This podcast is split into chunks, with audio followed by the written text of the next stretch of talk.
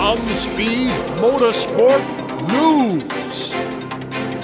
Brando Badoer will join Van Amersfoort Racing for the 2022 Italian Formula 4 Championship. Brando is the son of former Minardi and Ferrari F1 driver Luca Badoer. His father says he couldn't be prouder. This is a wonderful moment for my family. I couldn't be any prouder. I'm hoping that my son will eventually outperform my record in the motorsport. Luca Badoer holds the record for the most Grand Prix starts, 50, and the most race laps completed, 2,364, without scoring a point. His son's chances of doing better than that are pretty good.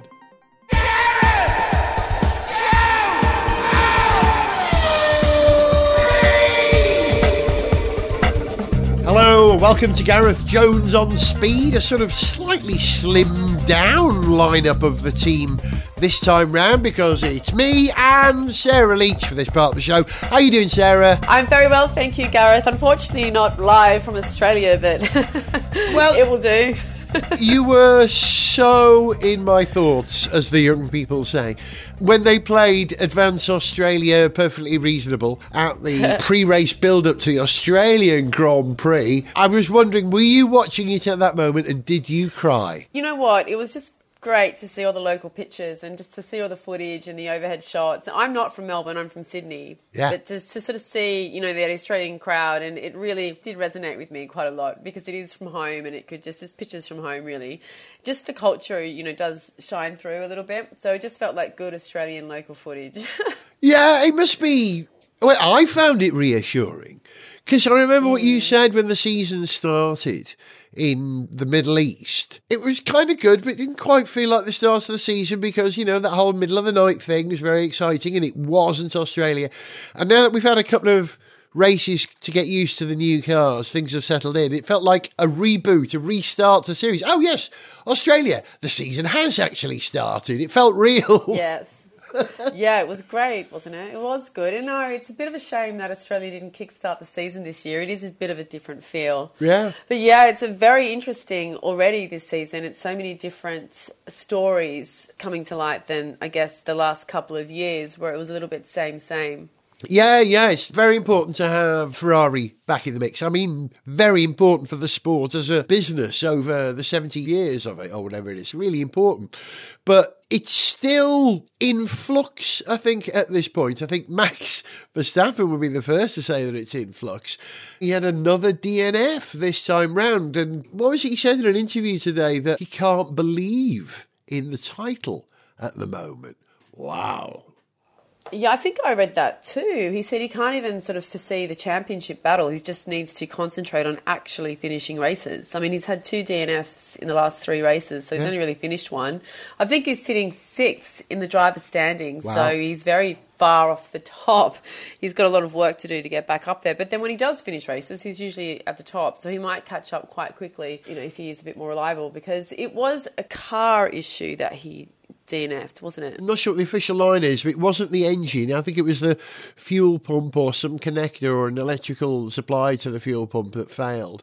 But it proves how ruddy difficult it is to build a very quick car that is also very, very reliable. Adrian Newey cars are slightly famous for being a bit temperamental in their first few weeks. Can you tell, by the way, I've got a sinus infection. You got a cold as well, haven't you, Oh, Sarah? I've got a cold. I, I'm at the tail end of it, thank goodness. But yes, I've got a cold. I've spent the last So, week yeah. in the attics and my head is full of dust from goes back as far as 1958 parts of my attic. It's like a time tunnel. Oh, so apologies if I sound a bit Well, I hope you had up. a mask on. I hope you had a mask on for that. You don't want to get ill from it. Do you know, Sarah, you're absolutely right. I didn't. I should have worn a mask. Too late, and I am ill. There you go. Job done. Thank you. Anyway, where were we? For those of you at home thinking of cleaning out your attic. yeah, wear a mask. It protects the attic, not you. It protects the attic. Yeah. Where were we? Adrian Newey's car's been a bit fragile at the start of the season. Clearly a very, very quick car. Arguably the only car that could take the battle to Ferrari at the moment. but it's being a bit temperamental. But Adrian Newey cars are usually temperamental in they have really complex aerodynamics or something, and it takes you a while to understand that. That's Mercedes' problem at the moment, bizarrely. It's something that Red Bull often have to have got over in the past with Adrian Newey's sophisticated technical engineering. But the fact is, Red Bull are now managing what was that Honda engine with the help of Honda themselves. It proves how hard it is to do that. I mean, a Formula One engine is a, sorry, power unit, can't call it an engine, is a really complex piece of engineering. And I don't think it's something that you can learn to do in a year. And that's what Red Bull are facing at the moment, I think. Yeah, I definitely think it's a very hard task. But it sounds like they've been working very hard in Maranello. And my understanding, from what I read of what Charles Leclerc, Leclerc Charles Leclerc, Charles um, Leclerc, yes, uh, Charles Leclerc, um, from what he said, they're still working on developments on that car. So Ferrari have really been doing their homework. Yeah, and they probably should have been, given the last two years were fairly quiet for them. You know, they used to be so prolific, Ferrari. So it's nice to see them back at the top. Yeah, it's really important. And Leclerc, I was saying to Tycho earlier on, you know, if you win your first world championship in a Ferrari. Mm-hmm. You are a Ferrari driver forever. You know, you win any world championship for Ferrari, but if you've won one previously, it doesn't resonate as much as you won it for Ferrari. And that has a different weight to it. Because I think the best way to describe Formula One, I often say to people, it's beat Ferrari at their own game. That's the nature of Formula One. Take on the greatest name in motorsport and see if you can beat them. That's true. So what we've got Mick Schumacher, he's obviously a Ferrari great. Who else is your Ferrari great? Not Mick, Michael. Oopsie daisy, Michael. Gosh, I'm already yeah. used to the new generation. Yeah, yeah, yeah. Michael I've done it myself. yeah. Although Michael Schumacher had won two world championships at Benetton before he went to Ferrari. Okay, Ferrari drivers who've only won championships for Ferrari. Well, Kimi, Vettel had won championships elsewhere, but never won at Ferrari. Alesi never won. Gerhard Berger never won a championship for Ferrari. Gilles Villeneuve never won a championship for Ferrari. Come on, my brain is failing me. I am actually last... googling this as we speak. Go on. Who was the last driver to win their maiden championship at Ferrari, apart from Kimi? I wonder if it was Jody Scheckter. Before Schumacher, then, who was it who won championships for Ferrari? Well, people like Ascari. 1952 Formula One season. Alberto Ascari, well done. Yeah. Gee, you're very sharp. And then we've got 1964 Formula One season. You've got John Surtees. Now, had John Surtees won a championship previously in another car oh, at that oh, point? I see. Niki Lauda. How did we forget Niki Lauda? But what year was Lauda's first championship? 1975. 1975. Fangio. Now, had Fangio won at Alfa Romeo or Mercedes before he won at Ferrari, though. But anyway, the point is that Leclerc, if he wins his first championship at Ferrari, is going to be beatified by the Tifosi. He's basically going to become a saint. I think so, probably. He's very Ferrari. He looks very Ferrari. Carlos Sainz looks very Ferrari too, actually. Yeah, yeah. They look good We've had this conversation before, but yeah, they're beautiful, those two, aren't they? Yeah, they really, they really are. are. They really are. They are the boy band bless. of F1. But I find myself rooting for Leclerc. So do I. Over yeah, Max. I, yeah, I remember his first year in Formula One. He was great. He was amazing. Yeah, he was great in F2. Yes, yes, exactly. And George Russell, he's sort of accidentally in second place, I think. He sort of yes! has sort of landed into second on the championship just sort of by default rather than any effort of his own, kind of. Yeah. If that sounds right. Yeah. It's, like I said, all in flux at the moment. The cards quite haven't settled yet, have they? There's an awful lot of movement off the ball. Things are going wrong and things are going right. And the fact that Mercedes are second in the championship at the moment out of consistency and a little bit of good fortune but you've got to be in it to win it. You've got to have a car that runs at every race. Yeah, I hope Red Bull can get that fixed, and I hope Mercedes can get their aerodynamic or suspension issues sorted. So we have a three way title because wouldn't it be great to go into the last race with three? I know I'm getting ahead of myself here. We're only three races in, and there's another 87 races this season or something like that.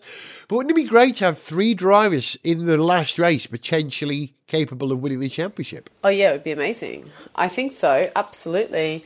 But I think all the teams, all of the cars are finding their feet by the sounds of it. yeah, ups and downs. We've had Haas, who've had, you know, moments of brilliance, moments of averageness. But who was Mick dicing with? Mick was dicing with someone at the Australian Grand Prix, and I was very impressed. I thought, go on, Mick, go on. I like Mick. He's a good lad. Yeah, I, can't, I did. I did see him overtake with somebody. Uh, I can't remember, but obviously it was at the tail end of the field. Yeah. McLaren did really well. I think McLaren are fourth overall. They had a, I think, fifth, sixth finish with Lando Norris and Daniel Ricciardo, which is great. And Sarah, I am going to doff my hat to you. Hmm. Because I remember in the last show, you said, Oh no, I think McLaren will sort their problems out, their brakes out, and they'll be back. Whether that's true or not, I don't know, but they did have a good race. Lando said it was 80% down to their car suiting this circuit because it wasn't big on braking. But you were right, whatever. Take it, girl. You said McLaren were back. McLaren were back. McLaren were back. And actually, the Australian track, Albert Park, there, they made significant changes to the track. So the track was a lot faster this year. They changed the corners so they're a bit easier to get around. Yeah, it was an okay race. It can be a bit processional, Albert Park, sometimes, can't it? Um, there was some changing of position, but nothing like the stuff that we had in the first two races of the season, which was, as the drivers themselves described, as being like backing carts. Which is brilliant entertainment. I am on the fence slightly about how much overtaking you need in Formula One. I think too much overtaking takes the edge away. Sometimes, if it's difficult to overtake, but someone gets by, it's like a striptease. I've said this before. It's all about the potential, isn't it? And when things do happen, it's like wow. But if it happens all the time, it's like the stripper coming on, just taking all the clothes off and dancing around for ten minutes. that may be interesting, but it's not exciting. You know what I mean? That's right. That's right. There was one driver that was running around after the race, taking very happy. Alex Albon. He got his first point for Williams. What a bloody strategy they had that enabled him to do that. He hung on to his hard tyres and changed them on lap 58, wasn't it, of the race? Yeah, yeah, The exactly. He was on hard tyres for most of the race. I thought he never had a tyre change, but obviously he did. The rules say that you have to run two compounds of tyres, so he couldn't finish on hards. A long time ago, you didn't have to do that. I remember when Jos Verstappen, was it, in an Arrows, finished really high up at Monaco, ran on hard tyres and fueled the car to the brim and didn't stop for the whole race. And was it Jos? Or was that Panis who did something? I think Panis did something similar in a Prost or a Ligier at one point. I, I can't quite. I'm getting old, Sarah. I can't remember. but we can't have that sort of thing anymore. But I was actually questioning when we got to the last lap of the race if Albon could actually pull into the pit rather than cross the line, change his tyres, then cross the line. And which end of the pit lane are they? You know, do you have to exit the pit lane or once you cross the line? So if Williams's pit position was forward of the start finish line, he couldn't do that. But if his pit box was behind the start finish line, he could come in, put the tyres on, cross the start finish line, and technically would have done it right at the very end. Who knows? I like the way that new rules throw up new strategies and that thing the other week about letting someone go past and then retaking them. I like new interpretations of events. That's good. Okay, what else we got to talk about this race? Oh, I tell you what, Sarah, you'll know all about this. Okay. Did you see Lewis Hamilton jump out of an aeroplane recently? I saw him put something on his Instagram. I don't know where it was, but he said something like, "Oh, I did this yesterday on a Sunday or something." I don't know where in the world it was, but Um, Lewis Hamilton he's, he's often doing stuff like that, so it wasn't too surprising. Yeah, I, true enough. Yeah, it was in Dubai. Oh. and as my father, who was in the RAF, used to say, I see no reason to get out of a perfectly serviceable aircraft, even if you're wearing a parachute. But yeah, this is what Lewis was doing. He was proper skydiving. I mean, really proper skydiving, and he was showing some real skills at it as well. He was doing aerial gymnastics. He wasn't just hanging there like a lemon. This is a man who's done a few jumps. Tell you what, he gives everything a red hot go, that's for sure. I mean, he's surfing, wakeboarding, front row fashion seats. yeah, yeah, yeah, yeah, yeah, yeah. Yeah, he's a man of many talents, Lewis Hamilton. uh, he refuses to take off his jewellery during the races. The F1 has told all the drivers that they're not to wear jewellery, but he's adamant that drivers should be allowed to be themselves, in inverted commas. Yeah, I remember being at the, I think the 1998 Suzuka Grand Prix and reporting on it for BBC Wales, finding links between Formula One and Wales, and there were quite a few. But there were no Welsh drivers at that time. Bear with me on this. So I was having a conversation with David Coulthard. And I was recording it for my programme, and I tried to get David Coulthard to wear a little badge of the Welsh Dragon. Can you wear this? And he can't. He said, No, no, no, I'm not allowed to wear anything that may be sharp. It could pierce my nipple, he said, during the race. And no, I'm not allowed. So he's been aware of that for a long time. But apparently, the FIA have said they're going to check people's piercings. Really? That's like before we I used to play netball when I was younger. We used to get our nails and our ears checked before we went on court. your nails and your ears, and it stopped there. They didn't check anywhere else. Well, assuming there was no jewelry anywhere else on the on the you know unless well whatever was dangerous. I mean something you know having an earring in the nose probably, but yeah. it's a little bit different to wearing a seatbelt in case you had a nipple ring. I'm wondering how they're going to check. A metal detector? Oh, yeah. That's the way to do it, isn't it? You're right. Mm. Beep, beep, beep. Mr. Hamilton, your trousers are beeping. wow. Because I'm wondering, you know, if he says he refuses and he doesn't know how they're going to check, then where is it? That's the question. Where is Lewis Hamilton's piercing? Mm. On his body somewhere. That's all we can say. It's body piercing. Yeah. And the other thing is underwear. They're checking underwear as well. You heard about this? Really? That's extreme. Yeah. They're checking their underwear. Yeah, yeah. Like fireproof underwear or something. Yeah. You are not allowed I to see. wear underwear that is not FIA rubber stamped as being fireproof, which again would upset David Coulthard, who used to wear lucky pants for many years in Formula One. He had a lucky pair of underpants that he wore for every race, and when he wore them, he won. Oh, really? Yeah. So you have to have lucky fireproof underpants. Every time he lost, he was obviously wearing a different pair. Absolutely. Well, that's what he believes. That's what he believes. Apparently, he's very OCD, David Coulthard. He's got two washing machines, one for colours and one for whites. How do you know that? Um, because when I worked with ITV touring car racing, it was the female pit lane presenter that I worked with. She used to work on the Formula One. She knows David. What's Louise her? Goodman. yeah, Louise. Yeah. And it just came up in conversation. She was telling us how OCD David Coulthard is. He's like full on. Like you'll have separate washing machines for different colours and whites. Wow. Yeah.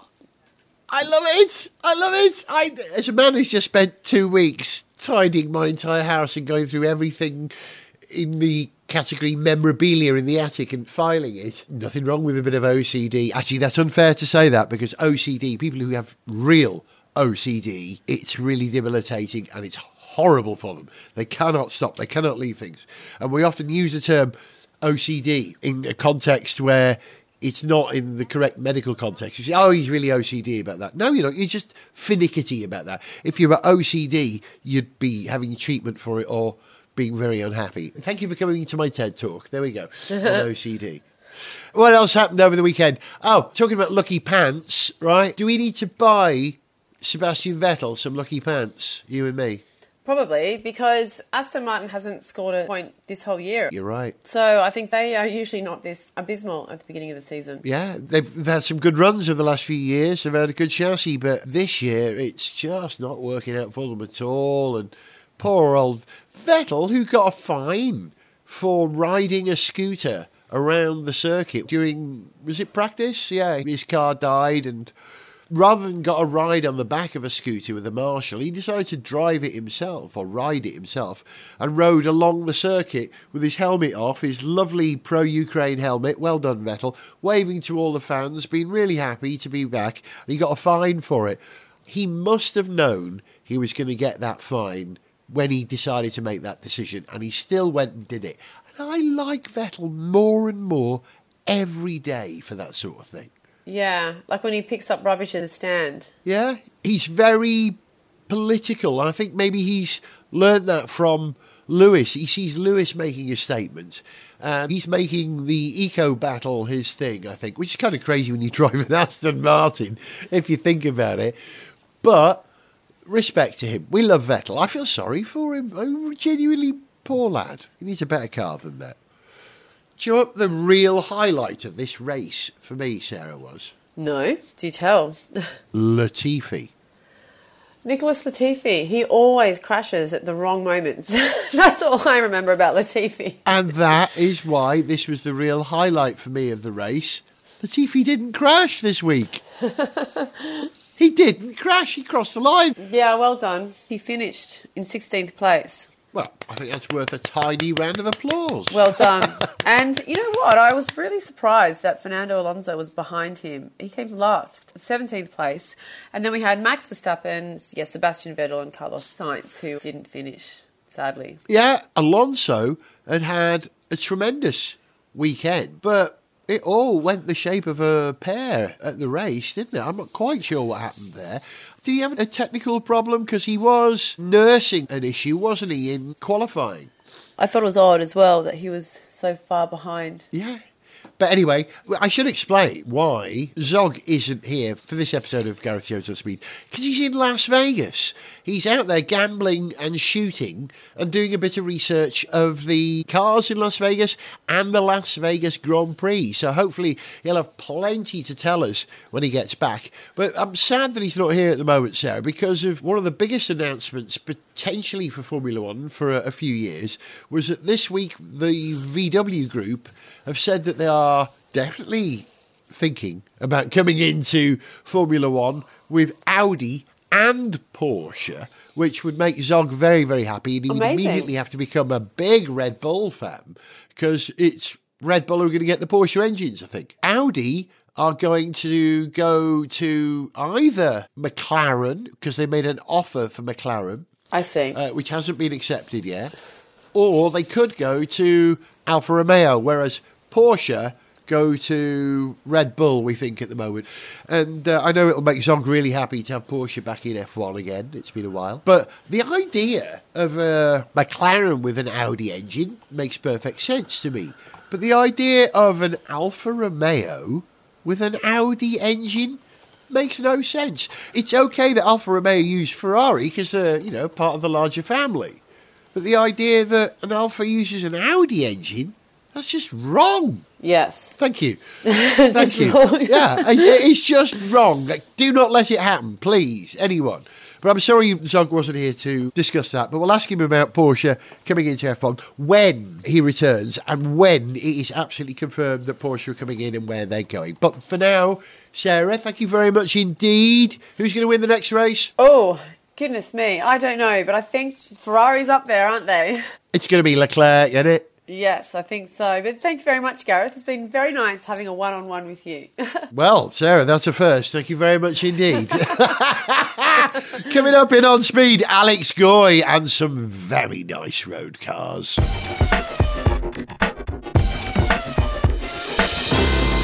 On Speed Motorsport News. The 2022 Formula E Rome E Prix was held as a great success, despite being scheduled for the same day as the Australian Formula One Grand Prix. Mitch Evans handed Jaguar TCS Racing a pair of back to back wins on the streets of Rome in Sunday's racing. The New Zealand driver's proud parents commented, It's all good, mate. Happy that all son did well, obviously. But frankly, we missed the whole thing. Heck, who wants to get up in the middle of the night to watch electric cars when we could get a good night's sleep and watch some proper motorsport at the Australian Grand Prix at a reasonable time of the day? You gotta hand it to those Kiwis. They are pragmatic people. Gareth Jones on speed! Joining me from South London right now, a man wearing a jumper which is a bit close in hue to the colour of the jumper I'm wearing. Alex Goy, are you in my head? Yes. Ah! I like the way you leaned into the microphone for that. Yes. Oh my god, you are actually in my head. Sorry. Uh, how are you, big boy? How's life in South London? South London's nice. It's not on fire at the moment. That's always a pleasure to behold. nice to see that the place isn't on fire. Yeah, otherwise, otherwise good. Been very, very busy driving lots of things and doing lots of things and busy, busy. And have you been driving lots of things outside of South London? You've had a, a list of what, at least three cars in the last two weeks? So in the last two, three weeks, I have been drovening a Toyota Land Cruiser, an Audi SQ2 or a SQ2, and after that, shortly before, well, that week I think, I saw you at the Lotus Eletre. Yeah. the Carmen. Didn't you have a Maserati in your drive? There's a Maserati in my drive right now. I'm filming it in two days' time, so when this goes out, I will be taking it back to Slough, where it lives, and getting Yeah. my car, and then waiting. Then I'll be back home, and there'll be a Ford Mustang, hopefully not far behind me. Which Mustang? I don't know. I know it's a black convertible. That's all they told me. Not a Mustang Mach E. not a Mach E because I don't have charging, and it's a bit of a faff. Yeah. And they said, "What Mustang would you like?" And I went, "A loud one, please." Well, that's all. Because I'm a child. Yeah, I love Mustangs. We had a, a manual Mustang GT that we took to Le Mans a few years ago, and that's a proper car. Well, it's World Mustang Day on Sunday the 17th. So on Easter Sunday, it's World Mustang Day. Get Um, out of there! Yes, apparently, which is why they said, come and have a Mustang. So I'm going to Caffeine and Machine, one of my second homes, to do some Mustang things. That's why I've got it. Oh, what a treat! I love a Mustang. Zog loves a Mustang. We love a Mustang.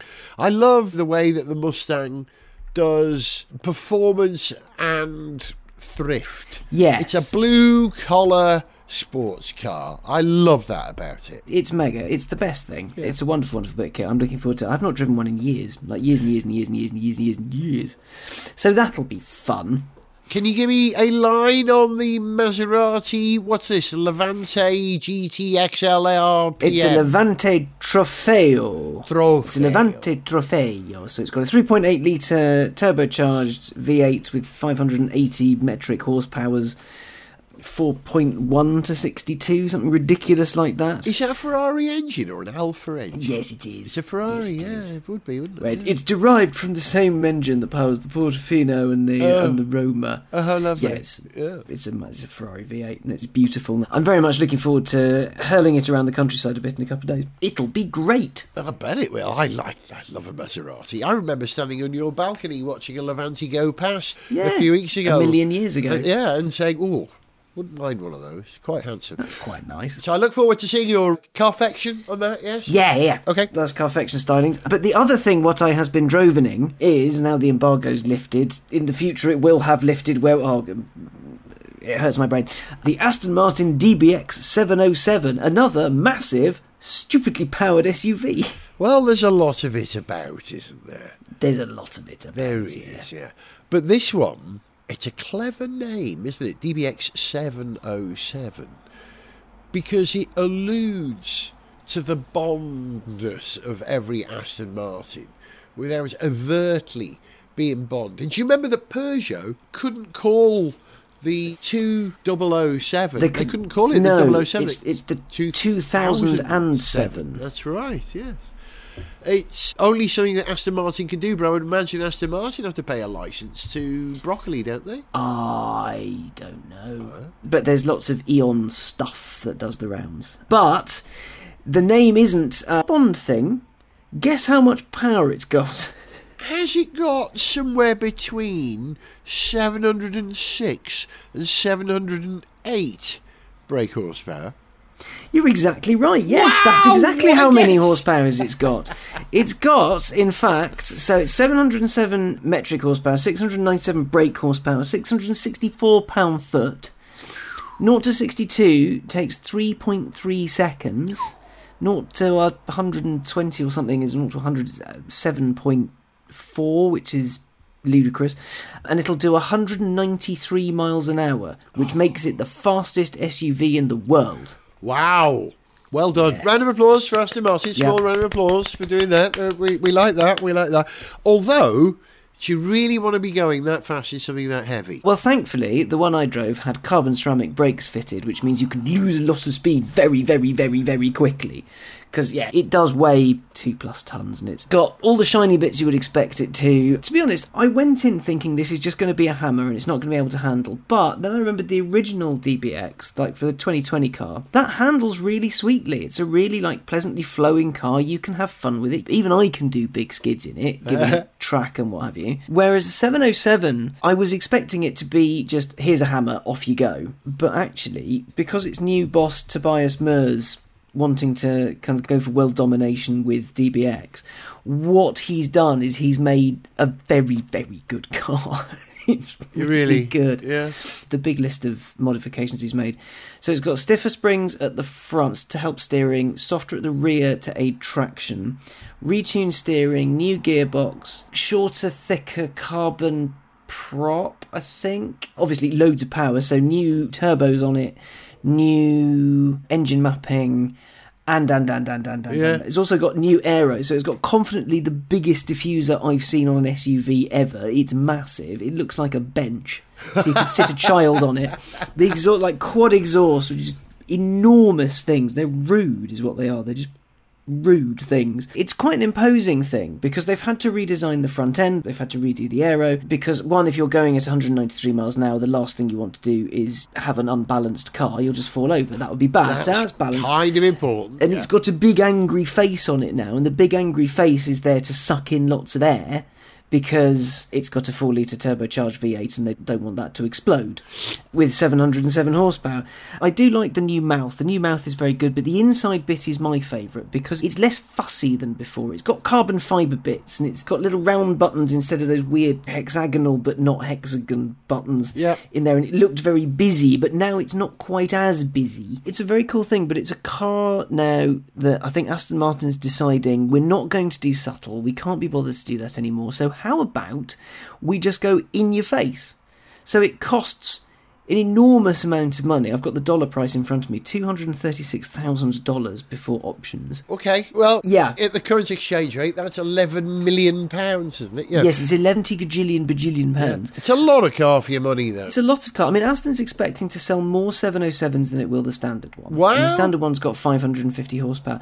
I think because they figured out that end of the market, and that end of the market wants the most powerful, it wants the most exciting, it wants the biggest, the brashest, the noisiest, the everythingest Yeah.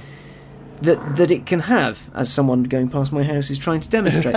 um, people at that end of the market, they just want something big and shouty and loud to go. Look at the thing I've got. Look at my status. Look at how great I am. Yeah, yeah, yeah. Now, what these people are getting is they're getting the big numbers. Like my power figure is part of the name, so it must be good. It's the fastest SUV in the world. It'll do nearly 200.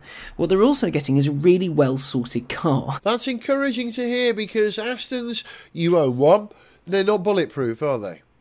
No, no, they're not. Yeah. Uh, Yep. I don't know if DBX 707 is bulletproof. I did what four or five hundred kilometres in one in a day. I got, did a lot of sitting that day. It was very fun. Got through a tank and a half of fuel as well.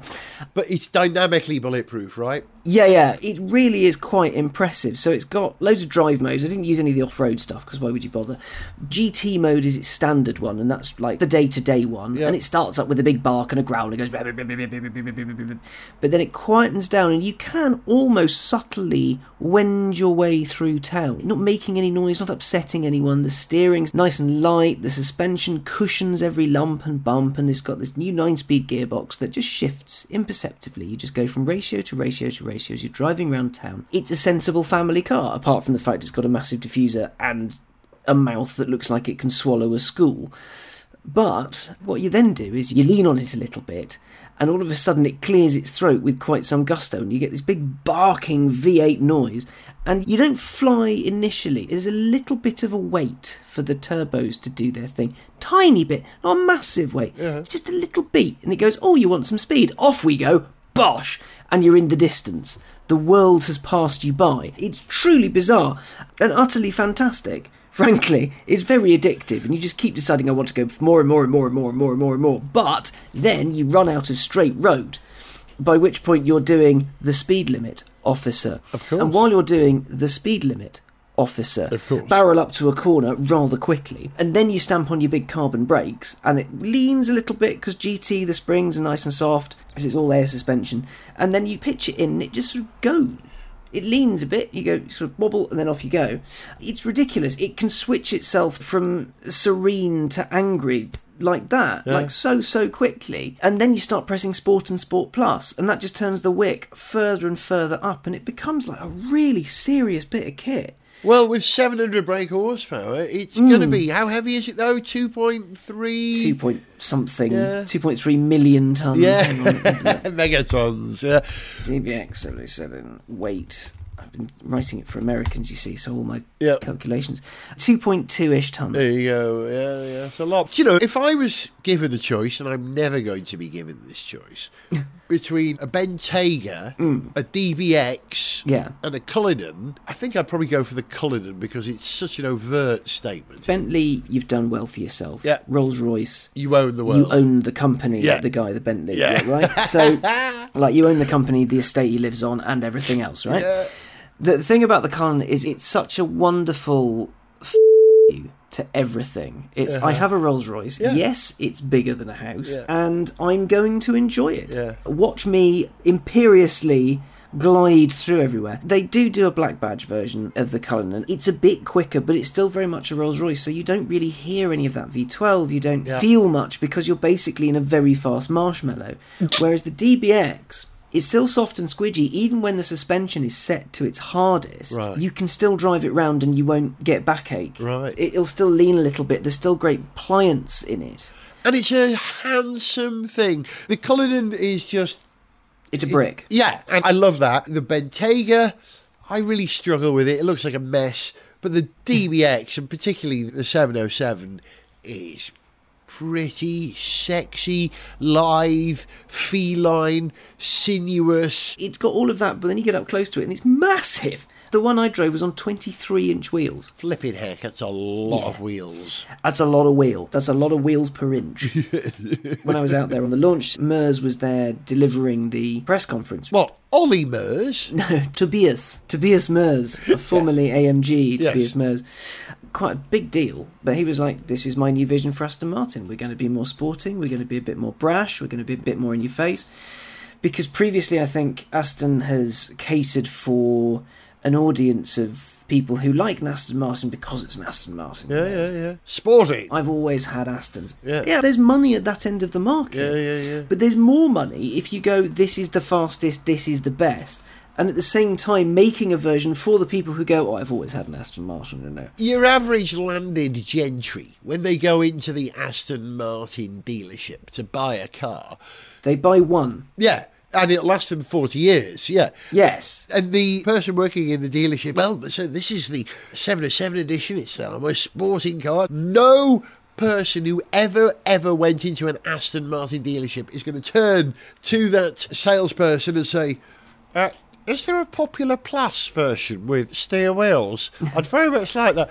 Ain't going to happen, is it? So they've got to do that. What comes as standard on the 707, you know? What comes as standard? rear window, um, reclining seats, No. optional ventilation. I was talking to a dealer and they're comfortable that one won't leave the showroom for less than a quarter of a million quid. Yeah, yeah. Because of all the options people will spare. Because of all the toys, right? I want the big wheels, I want the brakes, I want the this, I want the that, I want the new sports seat, I want the everything, basically. Yeah, yeah. Because it'll do it, and it's the status symbol. Then when you think about numbers and figures and things like that, one of my favourite ones from, I think it was from 2020, or maybe 2019, Rolls were talking about the introduction of the Cullinan and what it did for Rolls-Royce sales. You know, with the, you know, five, 6,000 cars they sold that year, they said that you know uh, a Cullinan accounted for 42 to 45 percent if memory serves but 80 percent of those people were new to the brand Wow! Hmm. That's Right? significant when it's Rolls Royce, isn't it? yeah so you've got a whole swathe of new people who don't want the big imperious land yacht who don't want the sort of big imperious land yacht with two doors or the slightly smaller big imperious land yacht what they want Yep. Is they want an SUV because that's what everyone has where they live and that's what everyone has now. Yeah. And Aston, you know, Aston was late to the game with DBX in the first place, let's be honest. Yeah. And the car it put out was genuinely brilliant. Yeah. The standard DBX, the 550 horsepower one, is a really good bit of kit. But the 707 is it's special. You run out of road and then you can drive like a lunatic and it's hilarious. It puts a big smile on your face. The only thing is they say, oh yeah, we managed to keep parity with MPG. So it'll do 19 miles to the gallon. It will not. That Right. is a lie. That is a big lie. It will do 19 miles to the gallon if you're in eighth gear and freewheeling downhill. Otherwise, it's going to be two. I averaged nine, Oh, really? but I was behaving like a child. That's what they're for. There are some really cool little Easter eggy bits in there as well.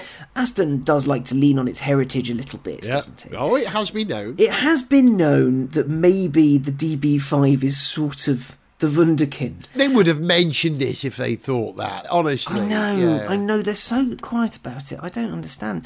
But when you do the cruise control and when you've got all the sort of driver assistance things that has a little silhouette of a car, I didn't notice it at first because you have a forward facing one. It was so small in this instance, this massive digital display. But I was paying attention to where I was going, and then it was a tiny little car with tiny little headlights. I was like, that's very sweet, and a little grill. And it wasn't until I was adjusting the radar cruise distance, can you set how close to a car it'll get? we were running a little late to get back for after our day's filming, so we found a motorway and nailed down it.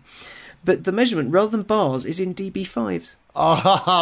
So it's a DB5 away from the car in front. It's really sweet. It's really very sweet. That's a, actually quite a reasonable reference to have. Yeah. That's a good way to think about distances to the Oh, but it's, it's one car length, two car length, Yeah, three car length, yeah. four like oh, four car length. But why not have a little DB5? Nice. What's your favourite thing about that car? The noise. Yeah. Definitely the Go on, noise. do an impression for me. I can't. I haven't smoked enough.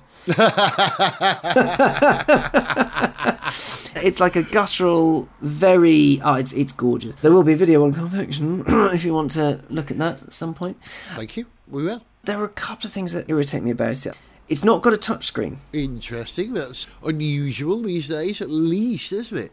Not one at all. All real buttons. Yep, and if you want to navigate the screen, Yeah. you've got to use a twisty thing, and it does all twisty stuff, which Yeah. is great. You know, it does the job. It's just a bit of a faff. And is that a Mercedes front end for that? Have they got their own these days? I wonder. I believe their own is on the way. It's being worked on. Uh-huh. But yeah, it's a command system. It's not bad. It's not the best. It's definitely better than what came before because what came before was dreadful. It's got CarPlay and all that stuff. It was a Volvo unit before, wasn't it? if I yeah, so it was a Volvo nav, but the way it worked was that the music bit was separate from the nav. Right. So the nav did that fold away trick that it does, so it Yeah. folds into the center console, which is fine. It's a neat thing. But then you have a sort of little control knob thing, but none of the buttons apart from one selectory knob does anything to the screen. It was stupid and it didn't work very well. They did latterly do some like touch panely stuff that was a lot better, but it still wasn't very good. Now, so it's sort of a Mercedes command doodad, and it's all right. Um, it does the job. So to wrap this up, Yeah. if you had a choice between the Levante Trofeo or the DBX 707 or the Hyundai i20N that I know you had recently, Ooh. which would you take? In all honesty, I'd probably have the Aston because I like hand-built British cars. is the correct answer. because I'm a child. Do you know what the best thing about that Aston Martin is? What? Built in Wales. Of course it is. It's built in Athan, and obviously Gareth Jones has found the local angle. It's built in Wales. It's a Welsh car. If you look under the bonnet, it says hand built in Wales by Aston Martin, not hand built in England anymore. Ah. And I think there's a Welsh flag there, not the Union flag, the Welsh flag there.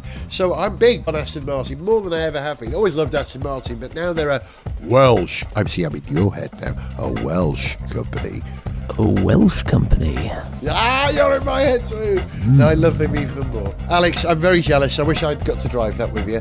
But hey, let's go for a drive together again. Yes. Shall we? Yes. Yeah. Well, the Morgan's back in town, so we can go playing in that. It's about time we played. Lovely to have you with us, Alex. And also thank you to Sarah earlier on. You've been listening to Alex Goy. Bye. And I was Gareth. And this was Gareth Jones on Speed. See ya.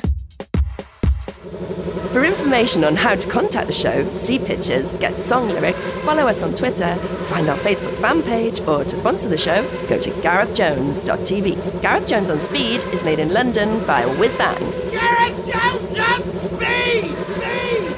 Speed!